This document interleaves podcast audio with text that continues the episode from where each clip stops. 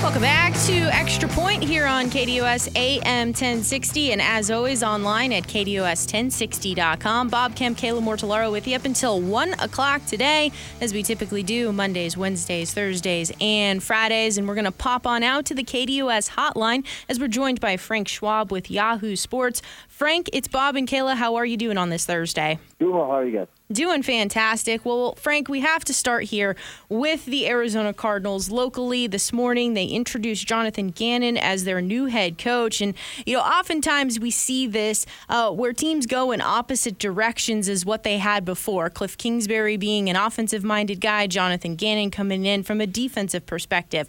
Uh, but with Kyler Murray getting the money and the keys to the success, I've kind of been all over the map here on what direction they should have gone. Were you surprised? That the Cardinals went in a defensive direction and a defensive driven focus for their head coaching position? Um, a little bit. Uh, it's it's hard. I mean, you want to. The league's going with offense. We all know that. It's almost it's strange when we see a defensive coach get hired, although it happened a couple times this cycle. But you know, especially with Kyler Murray, his you know, I mean, he's kind of a little bit at the crossroads of his career, coming off the injury with the big contract, but not really having the results you would like for that contract. So when I looked at it, I thought they would have been more involved with some of the offensive coaches. But I think at the end of the day, when when it comes down to it, and yeah, you, you're right. Usually teams go opposite of what they had, and you know, personality, experience, offensive, defense, everything. They they try to go opposite. But I think the biggest thing is just get the best guy. You're bringing in these these coordinators or assistant coaches or former head coaches, and it shouldn't matter whether he's an offensive or defensive coach. Uh, if you truly believe in Jonathan Gannon being that guy, and obviously the Cardinals do, then hire him, and you figure out the rest later. It's, it's sometimes I think teams get too caught up in, oh, we need a guy who has experience, or we need a we need an offensive guy. When you just you know you spend a lot of time talking to these candidates, you pick the right one. You, you trust your gut on that, and and there's good reasons to hire Jonathan Gannon. He's been a hot candidate the last couple of coaching cycles, and you know I think he's going to be pretty good for the for the Cardinals going forward. And it's just he's going to have to do a good job you know, picking his offensive staff because you know the the whole Kyler Murray situation it hangs over the entire franchise at this point. As far as uh, Denver goes, obviously you're based in Denver. You know Sean Payton's the guy. Um, you know, what, what are your initial impressions? How's he make you know Russell Wilson uh, you know better than he was last year, which may not be very difficult to make him better. Uh, and the Rex Ryan thing out there is there you know, that that's an interesting mix if they're together. It really is a couple of big personalities, right? But you know, I mean, I don't know why Rex has gotten this kind of reputation, and everybody's like, "Oh my God, how's this going to work?" Rex Ryan's a great defensive coordinator. I mean, look at his record. He he has the top ten defense every single year. Players love him. He's he, yeah, he's a he's a kind of out a size personality. So he you know whenever it does fail for him, like it did with the Jets, it, he gets a lot of slings and arrows, right? Uh, but as far as just if you're picking a defensive coach, if you're picking a guy, I want this guy to run my defense. You do a lot worse than Rex Ryan. I'll tell you that. I, I like his style. I like Uh, it, it, again, his track record is not flawless, but it's pretty darn good. So you do wonder how it's going to work with the personalities because obviously Sean Payton, you know, he's an established guy. He has his ego. Rex Ryan has his ego. But I, I assume Sean Payton has thought that through too. So I, I like it actually. I think it's a, I think it's going to be a good fit. I think it's, you know, Rex is, is Ben still attached to the game, so I don't think it's passed him by or anything as he's been on the ESPN set. I think he's going to come in, and and the players are going to respond to him well if they do, you know, end up finalizing that thing. And I, it's going to make things interesting, if nothing else, in Denver. Frank Schwab, Yahoo Sports, chatting all things NFL here on KDOS AM 1060 in the extra point.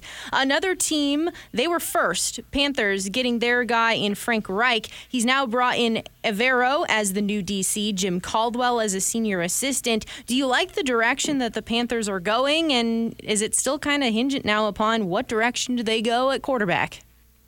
Yeah, it really does. I mean, you do first things first, and I thought the coaching staff hires were really good. I like Frank Reich. I think he's a good coach. Uh, you know, I mean, you look at, at Jim Caldwell's resume, and it's it's. I think it's you know partially because he's kind of a quiet guy and didn't have great success as a head coach. But you look at his resume and you're like, everywhere he goes, they win. They do well on offense. It's he did go to a Super Bowl once, although Peyton Manning probably gets too much of the credit for that. I, I like I like Caldwell a lot as, as just a coach, a guy to add on your staff. Uh, I hope he gets another shot to be a head coach soon because I do think he'd have success. I thought that was a really good hire for Reich and Evero. Yeah, a great season for the Broncos this year. I thought that that was a fantastic hire. There were a lot of teams after Evero to run their defense. Carolina getting him, but that was big. I really thought that that was, you know, a, a real key for Frank Reich. So yeah, you got that part down. Now you got to figure out the quarterback. Like you said, it's not easy.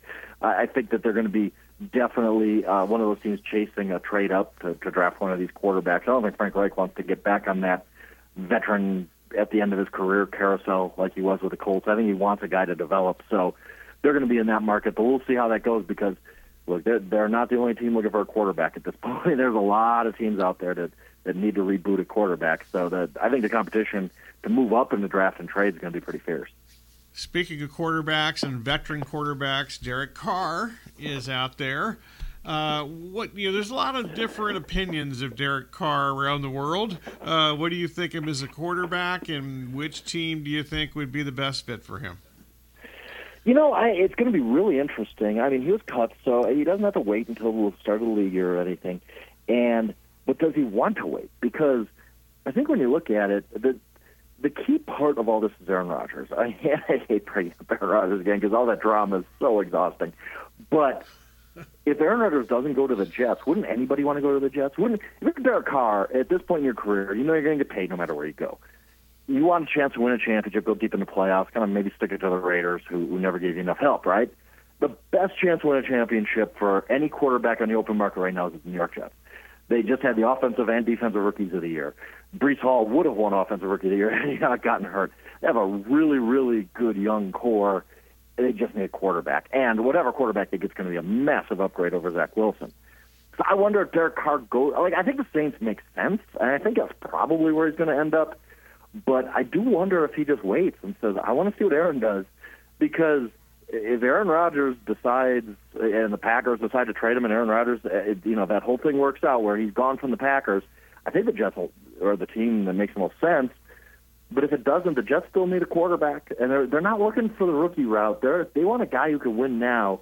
I think that'd be a great fit for Derek Carr. So I'll say the Saints are probably the most likely, but keep an eye on the Jets because they're the one team that could take the absolutely positively the biggest leap with an upgraded quarterback this offseason. Frank Schwab, Yahoo Sports here on KDOS AM 1060 in the extra point. Uh, you alluded there to Aaron Rodgers, and uh, I think he's in the darkness now. Not quite sure what's going on with that. but when it comes to Aaron Rodgers, are we to the point where let's make a decision sooner rather than later? And where is a best fit for him if it's not back in Green Bay?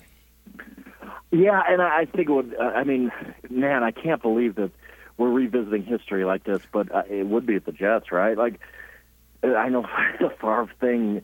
It, it's just the, the, it's so weird that Aaron Rodgers frustratingly sat and waited while Favre did this dance with retirement every year, and then Favre ends up with the Jets. And the same thing might happen. What is it? 15 years later, it's kind of unbelievable.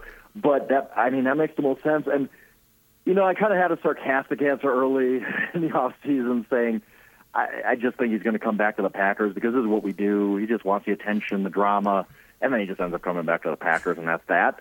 But this does feel different. I, I think that the Packers have to take a step back and say, we didn't even make the playoffs last year. Our quarterback wasn't as good as he was the past two years, and that's just the truth. He's still fine, but he he took a step back. I don't think there's a question. He's going to be 40. This is our last chance to get trade value out of Aaron Rodgers, and this is our last chance to get a look at Jordan Love. And – I, I kind of think it makes sense right now to, to pull the trigger on that and just start something new. See what you got with it with Jordan Love, especially because he does, Aaron still has a lot of trade value. I, I wouldn't trade for a 39, soon to be 40 year old quarterback, but somebody will. Somebody's going to give you something. And if it's the Jets, they, they again they're desperate and they could they could envision themselves as a Super Bowl contender with Aaron Rodgers. So I think it's going to be the Jets. I really do. If I if I have to to make predictions at this point. I think Aaron Rodgers ends up with the Jets, and I think the Jets are a really, really good football team if he, if they do land him. Yeah, for the a team that just played in the Super Bowl, the Eagles, they've got some questions here. Obviously, they lost to both their coordinators this week. Uh, Jalen Hurts, does he get a contract extension in the offseason? They've got some veteran players who a couple might retire. They, they've got decisions to make. What, what, what intrigues you the most about the Eagles offseason? Yeah, no question about it. And it hurts. I mean, you know, I, I remember writing a preview before the season started and saying the reason the Eagles have this loaded roster is because their quarterback uh, has a $1.64 yeah. million dollar cap hit. That was, I think, at the time, like 31 times less than Ryan Tannehill or something. I mean, it's just something crazy like that. And to, look, you can win with a quarterback making a lot of money, but it makes it so much tougher. They don't have AJ Brown if if Jalen Hurts is in that 35 to 40 million dollar a year range. They don't have Haason Reddick if if Jalen Hurts is making that much money, which he soon will. And I think he's proven, he's shown the Super Bowl, all that, that he is a, a top quarterback and he's going to get that money but it just it's going to make roster building for the Eagles so much tougher. And Howie Roseman's done a great job, and I, he will continue to do a great job. And they might just keep rolling on here, but that whole like, hey, we have to maximize the window of our rookie quarterback deal. That's over now. You're gonna have to pay Jalen, so that's the biggest uh, challenge. And it's just structuring a contract. We can have a little bit of flexibility for a while, and then realizing that hey, we're not just we don't have the luxury of going and, and trading for a receiver and giving him a hundred million dollars. Like that that's that's gone now because Jalen's going to make that money. So just a different set of challenges. But the roster's still pretty well set up to succeed. I could see them. Yeah, I mean, Super Bowl hangover hits everybody, so we'll see. But you know, obviously, they will be one of the favorites in the NFC coming in the next season. They had a really, really good year, and, and they can get right back to a Super Bowl if things break right for them. Patrick Mahomes raised the bar yet again with his performance this season and in the playoffs. Of the young QBs in the AFC, you have Joe Burrow, you have Josh Allen, you have Justin Herbert, Trevor Lawrence. Who's ready and poised to make that leap to really start to dethrone the Chiefs, and who has the team to make it all happen? Yeah, and I, I kind of wrote a little bit being funny, but what if these guys are all just Charles Barkley, Patrick Ewing, and Karl Malone, and they just happen to be great players playing against the NFL's Jordan, and they're never going to win a championship. I mean, that's possible. It really is. I, I, it's hard in the NFL to keep winning, though, like the Chiefs have. If there's one, it's got to be the Bengals. The Bengals are so set up to succeed, to win big. They're good on both sides of the ball. I mean, they lost at Arrowhead in overtime, I AFC, or you know, the last play of the AFC Championship game, I should say. So they're right there. I think that they they're set up the best to kind of dethrone the Chiefs. The one team that, that interests me the most is the Jaguars, though. And not to say that they're there yet, because they're certainly not. But I'll tell you what, the, what we saw to Trevor Lawrence the last month and a half of the season, I think it got kind of overlooked a little bit because of the four interceptions he threw in the first half against the Chargers. But uh, he was amazing at times late in the year. You could really see that this was the guy we all thought would be that guy coming out of Clemson, that uber prospect. So I really am interested in the Jaguars, see where they're heading next. Uh, you know, they, they we'll see how they build that roster, but there's a it, it's crazy how much talent is in the AFC. But can they uh, can they beat the Chiefs? Like the Chiefs basically rebuilt this year and won a Super Bowl. But the Chiefs traded Tyreek Hill, still won a Super Bowl. That has to be so disheartening to the rest of the NFL that that team is so good that they could trade an All-Pro receiver and still win.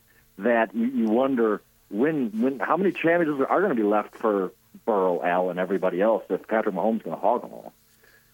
Last one for me here, and the coaching cycle finally complete. Uh, yeah, obviously, Sean Payton seems to be number one on the you know the two you know the uh, the conquering list. He's number one. Uh, is, is, there a second best hire uh, in your opinion from the you know last you know last few weeks here of the coaching cycle? I, I love the DeMeco the DeMeco Ryans hire because, and part of that is the curve of, I didn't think the Houston Texans were going to get anybody. I mean, somebody would fill the spot, you know what I mean? But I, I didn't think that they would get anybody to move the needle whatsoever. The only thing the Texans, who are probably the most dysfunctional franchise in the NFL, except maybe Washington, all they had to offer was we're one of 32 teams. That's it. Like there's no hope on that franchise. They've bungled everything. But how lucky did they get that one of the top coaching candidates in the cycle happened to be one of the great linebackers from their team's past and wanted to come back and and reconnect with that franchise. I mean, if DeMeco Ryans played his career for the Indianapolis Colts, the Houston Texans probably would have hired an assistant we've never heard of. I mean, it's it, it was it's just a bad job. So I thought it was a grand slam hire for the Texans. I think the world of DeMeco Ryans. He's a good leader, great defensive mind, as we've seen through his San Francisco defenses. I think that if anyone can turn that franchise around, be the adult in the room finally, it might be DeMeco. I thought that that was the best hire just because of what I expected from the Texans coming into this was so low, and they got a guy who, you know, aside from yeah, again maybe Sean Payton was the best hire of the uh, of the entire cycle here. Last question, Frank Schwab, Yahoo Sports here on KDOS AM 1060 in the extra point. So it's early. We still have free agency. We still have the draft. So this may be an unfair question as we're sitting here on February 16th. But we saw the Jags go from last to making the playoffs. Are there any teams that have those same foundational pieces, struggled, but can turn it around that you see early on making that move in 2023? Hmm, that's a good question. I. I haven't really thought that through as far as like you know teams kind of uh, quote unquote at the bottom. I'll say this. I mean, not that this is a surprise to anybody, but I think the Lions are going to take a huge leap. I think that, I'd say the Chargers, but they're in the Chiefs division, so I'm I'm done kind of trying to bet against Patrick Mahomes and Andy Reid. that's that's just that's just kind of dumb. I do think Carolina might be on the verge. One of those NFC South teams Uh, the division's there for the taking for the next few years. There, there's a lot of rebuilding going on. So I think that they're in that mix. I think Seattle actually is a, a pretty good team, although they just made the playoffs. So I have to think about that. We'll have to talk later in the off season when I when I can finally see how these rosters shape up. But I don't know that there's one team that jumps off the page as this is the team that's going to make that enormous leap because a lot of those teams started to show signs, whether it be the Jaguars, the Chargers, the Lions. Again, I love the Lions coming into this uh, off season. There's a lot of teams that already showed those signs.